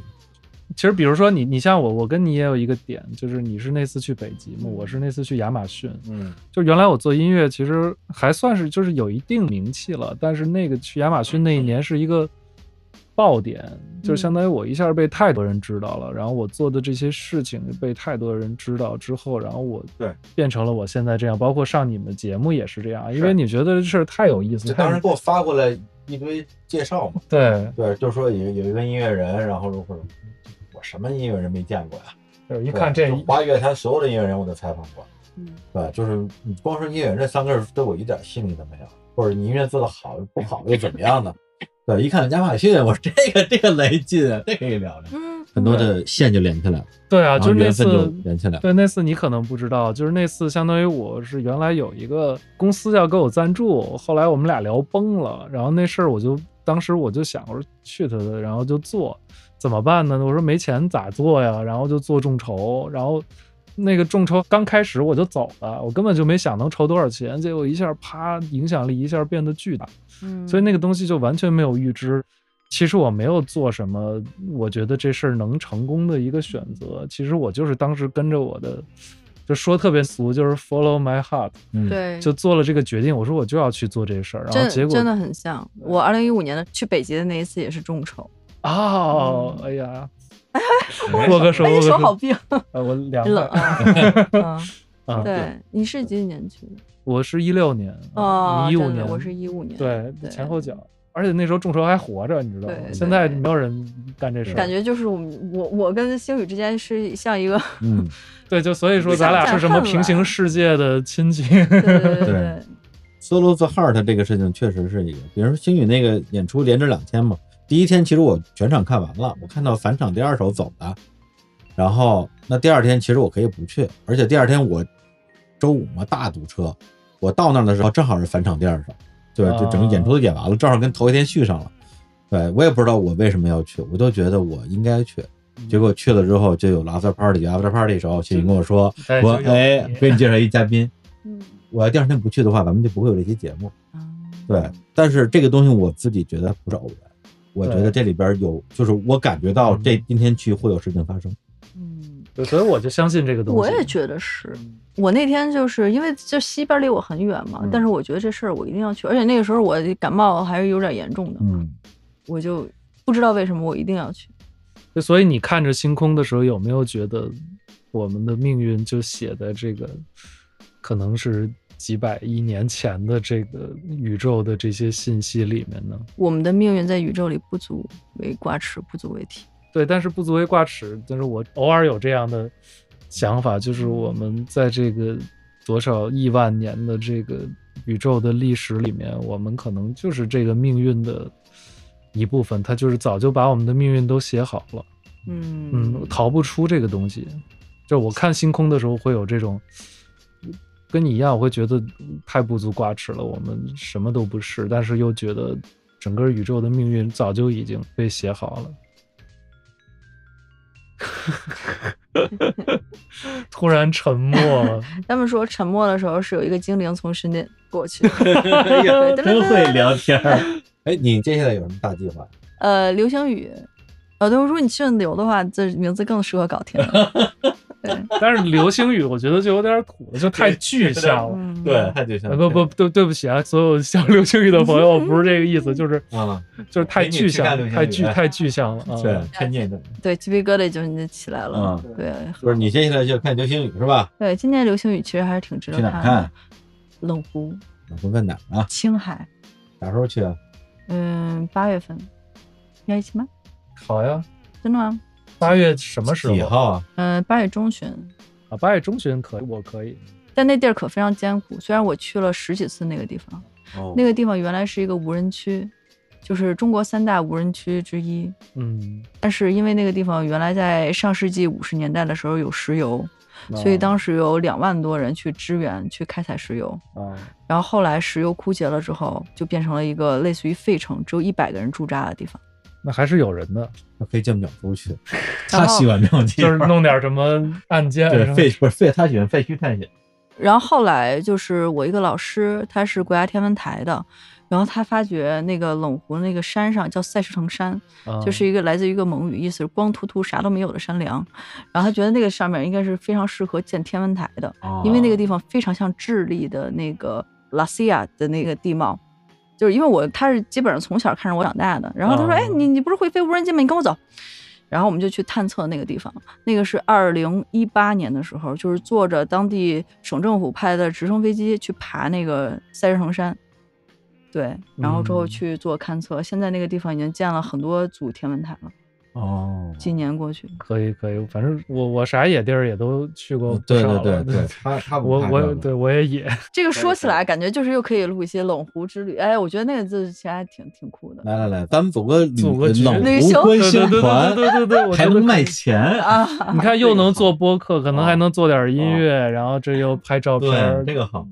可以可以，那就这就这么定了啊，呗。真的吗？对啊对啊，这么这么这么，这么随随意的吗？ 就就很随意啊。当时你知道我们去那个撒哈拉的时候，本来是去做直播嘛，做节目那个电台嘛，然后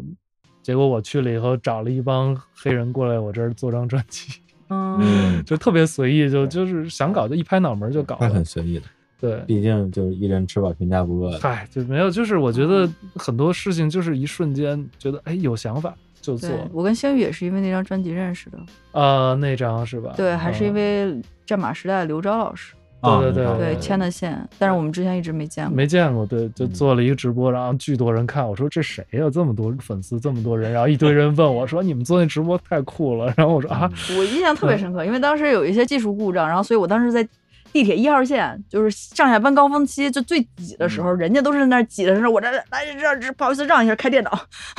修哎呀 改稿子，然后 对对对，嗯，行啊，那就约起来吧。好呀对各种冷湖啊，日食，我日食这个，我巧克力觉得威化我得看一次。我要是不看一次，我觉得必须这得去，就已经是我的这个遗愿清单上的一个内容了。对，咱们争取明年就给它实现行啊行，先热个身呗，啊！行，热个身，先热个身。行。节目最后我就放一个子怡的某一期节目的片尾的一首歌，那首歌我特别喜欢，我就替你放了。行，那你赶紧跟人吃饭去吧。好的好 的好的。好嘞，好，嘞跟人说再见，拜拜，拜拜。应该是我看过最棒的一次了，热儿非常多。最终，电池和相机都经受住了考验，这张极昼日全食也终于完美实现。 People have seen uh, young lady Stephanie running around. you know, the last three days. Cameras out there for 24 hours mapping the movement of the sun, including totality and these amazing Yeah. stuff, just to give you an idea what she's done. Yay! Thanks for your help. 这张作品我最终命名为《日食时钟》。其中的每个圆点都记录了一个小时内太阳的位置，而最底部的日全食让极昼中的南极有了四十年来唯一一次黄昏。这张作品也被 NASA、中国国家天文和日本新南卫杂志选中刊登。而更重要的是，我完成了一个约定。那天皇屏的这个全世界呢，也要马上开始了。不知道我有们多少人记得二零零九年那次横跨整个长江地区的日全食。日冕都出来了，大哥你北京干嘛呢？那是近二十年来中国大陆看日全食的最后一次机会。彼时的我十九岁，第一次独自出行，花光了攒了很久的生活费，最终等来的却是瓢泼大雨。回到学校的天文小组，我的启蒙老师对我说：“没关系的，你看日全食还会穿过世界这么多地方，你一定有机会看到。”转眼间，十二年过去了，又一次成功的观测，